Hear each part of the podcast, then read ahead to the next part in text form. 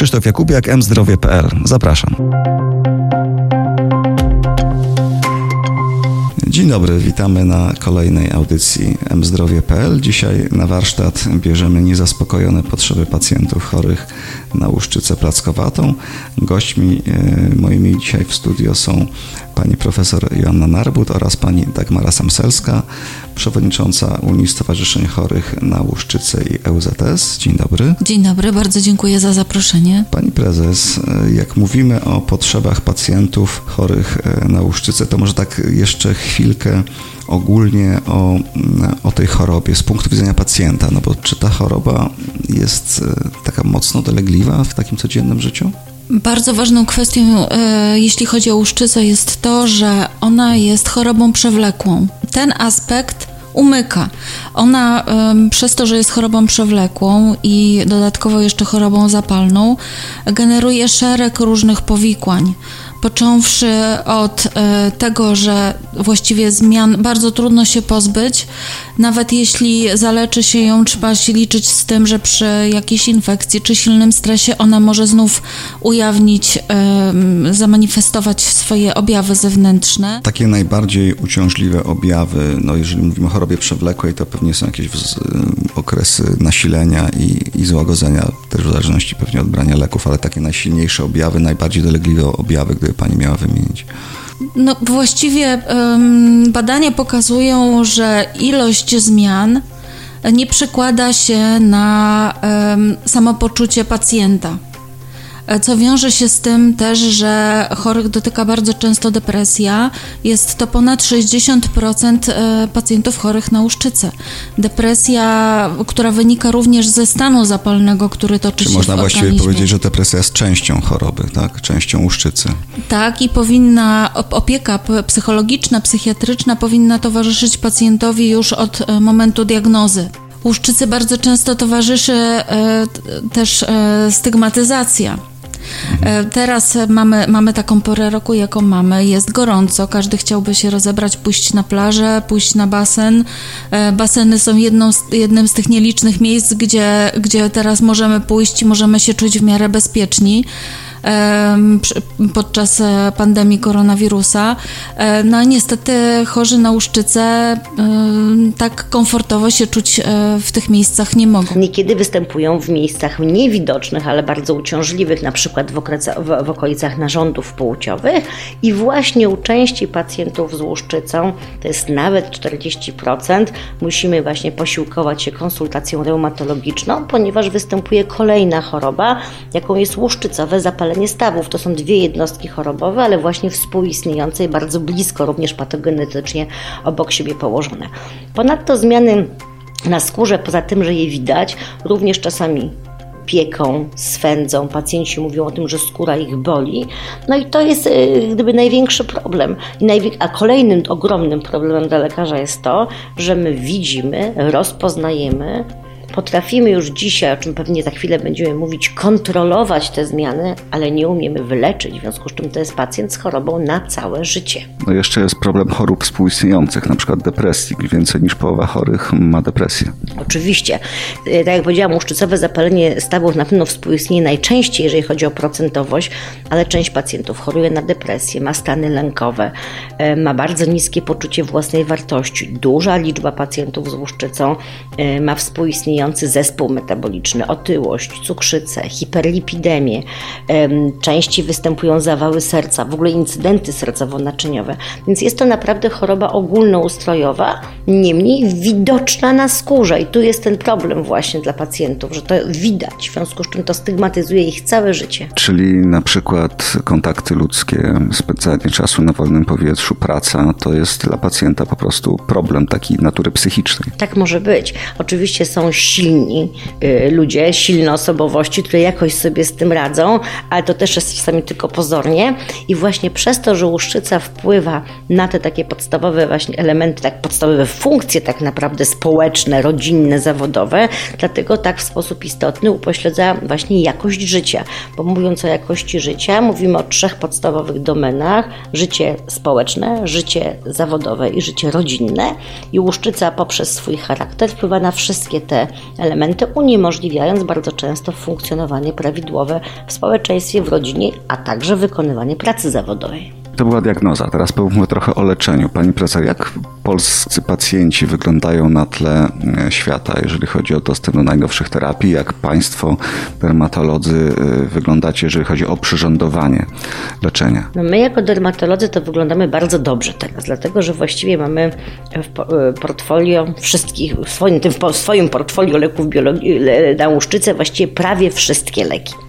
Problem polega na tym, że no i pacjenci też mają te leki, w związku z czym wydaje się, że w tym momencie na poziomie Europy, świata wyglądamy niezwykle dobrze, możemy pacjentowi zaproponować wszystko. I są pewne oczywiście ograniczenia, nie narzekam, bo i tak jestem bardzo zadowolona z tego, co się dzieje. Ograniczenia wynikają z tego, że leki te są um, proponowane pacjentom w ramach programów lekowych, co jak gdyby jest związane z tym, że no, być może do pewnego stopnia dostępność do tego leczenia jest trochę ograniczona, bo pacjent musi znaleźć ośrodek specjalistyczny, przejść e, pewne kryteria kwalifikacyjne, a następnie oczywiście mieć wdrożone leczenie. Ale nie ma co narzekać, absolutnie Dlatego, że jeszcze kilka lat temu mieliśmy tylko bardzo ograniczoną część starszych preparatów, więc teraz możemy powiedzieć, że naprawdę potrafimy naszych pacjentów leczyć na bardzo nowoczesnym poziomie. A czy nie ma problemu, tak jak na przykład w onkologii, z mm, szybkim diagnozowaniem i z szybkim podejmowaniem leczenia, czy pacjenci, który trafia, którzy trafiają, nie, nie, trafiają czasem za późno? No czasami trafiają za późno. Znaczy rozpoznanie łuszczycy nie jest w zasadzie trudne dla dermatologa, ponieważ rozpoznanie łuszczycy opiera się na podstawie, na, na obrazie klinicznym. No właśnie, bo jeżeli pojawiają się te nowe metody leczenia yy, i mogą, mogłyby być już w Polsce dostępne, to znaczyłoby, że pacjenci yy, jakby natychmiast są w stanie odzyskać y, zdrową skórę, ale pytanie, czy też y, jak bardzo ta czysta, zdrowa skóra jest y, ważna w całym zdrowiu, w całym samopoczuciu pacjenta, no bo ta depresja pewnie z dnia na dzień nie minie wtedy, prawda? Badania pokazują, że te najnowsze terapie przeciwzapalne powodują również e, osłabienie objawów depresji. Czyli to leczy się jedno i drugie wtedy, tak? Tak, tak, no bo w momencie, kiedy, kiedy stan zapalny jest e, mniejszy, to jednocześnie też poziom cytokin w organizmie się zmniejsza, cytokin zapalnych i e, to też wpływa na ustąpienie objawów depresyjnych. W większości przypadków są zupełnie wystarczające, żeby dermatolog miał absolutną pewność, że to jest ta choroba, a nie inna. E, czasami, jeżeli mam jakąkolwiek wątpliwość, to posiłkujemy się badaniem histopatologicznym, no i następnie mówimy o takiej ścieżce, prawda, pacjenta z łuszczycą do dostępności leczenia. I tu czasami możemy faktycznie rozbić się w kryteriach czasowych, dlatego że wciąż żałujemy, że nawet w ciężkich postaciach łuszczycy jest grupa pacjentów, która zbyt długo leczona jest na przykład tylko i wyłącznie miejscowo. Później, jeżeli ten pacjent jest już y, kwalifikowany do leczenia ogólnego, to system, mm, to system wymusza włączanie leczenia konwencjonalnego, czyli pacjent otrzymuje leki, starsze leki mm, systemowe, ale też niekiedy one dają doskonałe efekty kliniczne i u części pacjentów powodują dobry efekt terapeutyczny i przy niepowodzeniu dwóch z czterech dostępnych metod leczenia ogólnego bądź przy wystąpieniu działań niepożądanych, chorzy mogą być kwalifikowani do programu lekowego. I tak jak już powiedziałam, programy lekowe są prowadzone w y, oddziałach szpitalnych, oddziałach uniwersyteckich. To jest chyba 48 w tym momencie, z tego co pamiętam, ośrodków w Polsce.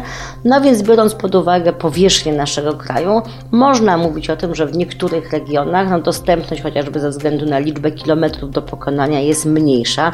No, jakby w leczeniu w ambulatoryjnej opiece e, dermatologicznej te leki nie mogą być stosowane. Czy znaczy, właściwie mogłyby być, bo teoretycznie programy mogą być też jakby zarejestrowane w, w, ramach działania poradni dermatologicznych.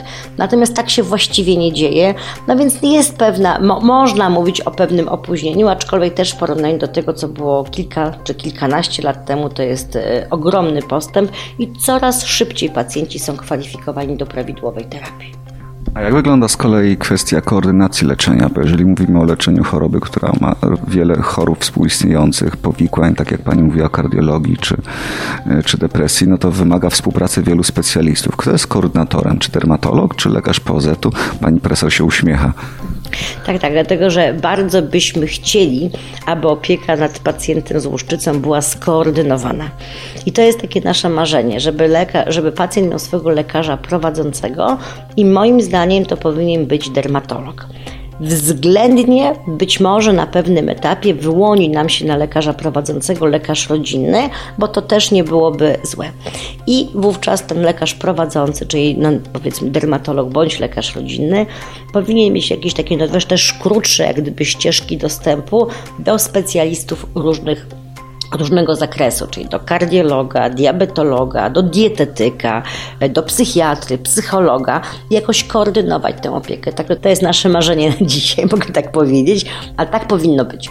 Znaczy to jest marzenie e, na bazie tej, tego, tej koncepcji, którą profesor Owczarek przygotował w ubiegłym roku właśnie opieki koordynowanej, tak? Tak, to jest marzenie na bazie tej koncepcji razem z profesorem e, Owczarkiem, Reichem e, mieliśmy taką właśnie możliwość przygotowywania takiego, takiego pomysłu, projektu. On jest właściwie już częściowo przygotowany. Gdybyśmy teraz popatrzyli na to oczami pacjenta. Niestety cały czas mamy problem z tym, żeby łuszczyca była traktowana jako choroba ogólnoustrojowa e, cały czas gdzieś tam pokutuje taka świadomość, że łuszczyca jest, dotyczy tylko i wyłącznie skóry, co jest nieprawdą, ponieważ jest to choroba autoimmunologiczna, zapalna i to te wszystkie konsekwencje przekładają się na funkcjonowanie całego organizmu, więc chorzy na łuszczycę powinni ra, przynajmniej raz w roku, a nawet ostatnio rozmawiałam z lekarzem, e, który twierdził, że nawet raz na trzy miesiące powinni się badać pod kątem chorób sercowo-naczyniowych. To jest to, co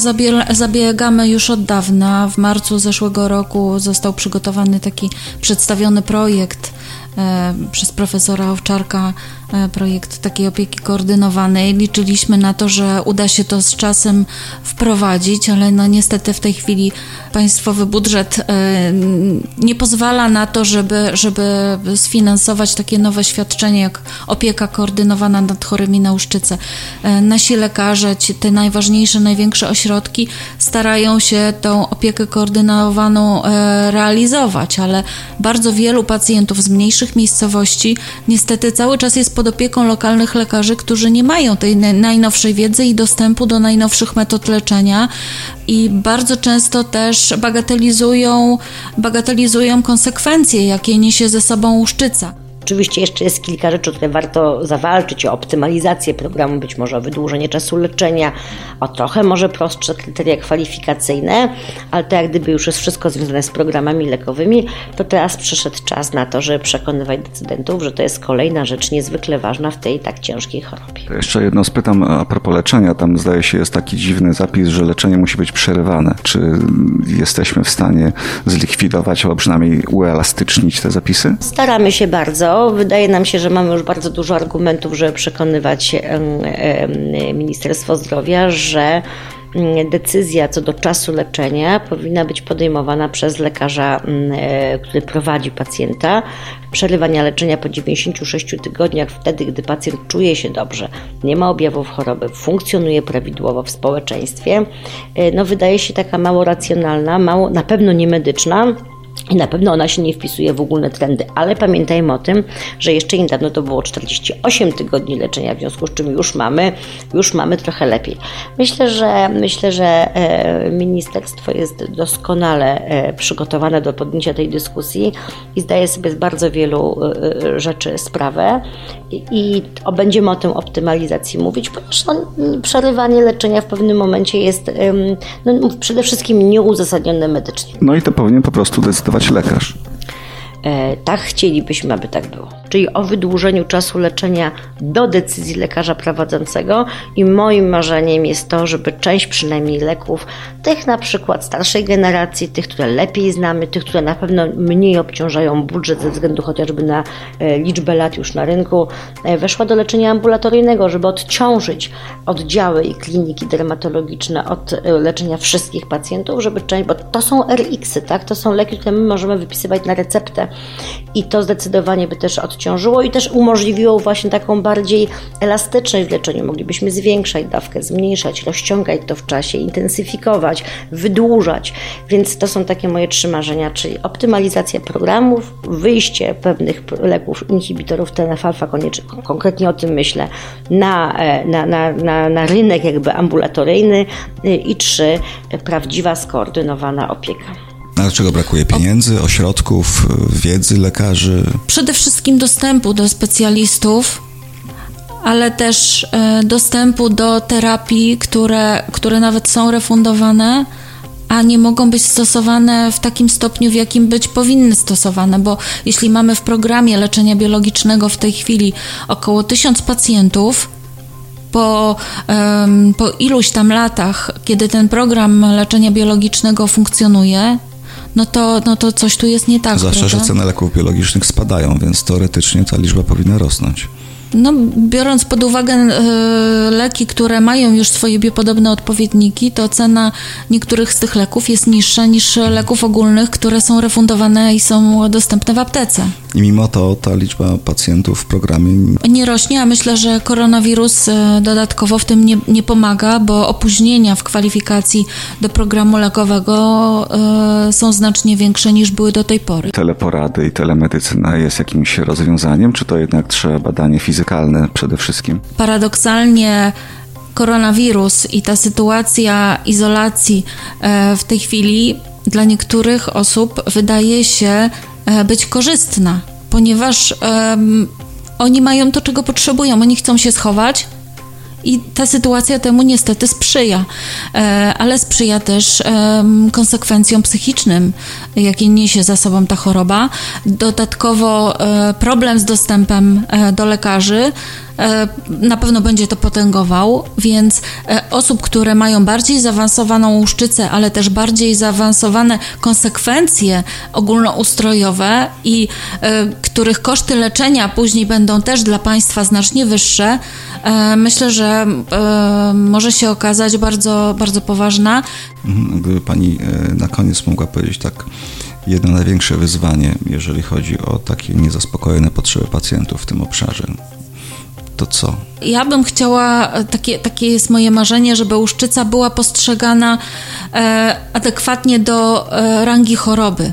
Mhm. Bo jest to poważna choroba. Jest to choroba, e, właściwie ja e, obserwując działania, e, które gdzieś tam w przestrzeni medialnej e, się dzieją, widzę, że bardzo dużo mówi się o onkologii, bardzo dużo mówi się o kardiologii, o diabetologii, e, a zarówno kardiologia, jak i diabetologia to są, e, to są grupy, do których łuszczyca czy łuszczycowe zapalenie stawów, które jest nieodpowiednio zaopiekowane, dostarcza bardzo dużą grupę pacjentów. Bardzo dużą. I gdyby od początku e, można było leczyć tych e, naszych łuszczycowych pacjentów e, odpowiednio, to ta grupa, grupa kardiologicznych pacjentów i diabetologicznych e, ma szansę być znacznie zmniejszona. E, jednym słowem, e, potrzeb niezaspokojonych jest sporo. Nie rozwiążemy tego oczywiście jedną rozmową, ale myślę, że łuszczyca, tak jak niektóre inne choroby, tak jak pani Dagmara Samselska dzisiaj zwłaszcza na początku naszej rozmowy podkreśliła, jest to choroba przewlekła, więc tego się nie da załatwić jedną decyzją czy jednym e, pociągnięciem pióra, natomiast musimy walczyć, musimy się starać o to, żeby, żeby pacjentom było e, można e, pomagać lepiej niż, niż do tej pory. Gośćmi dzisiejszej rozmowy były panie Joanna Narbut, Dagmara Samselska, przewodnicząca Unii Stowarzyszeń Chorych na Łuszczycę i UZS.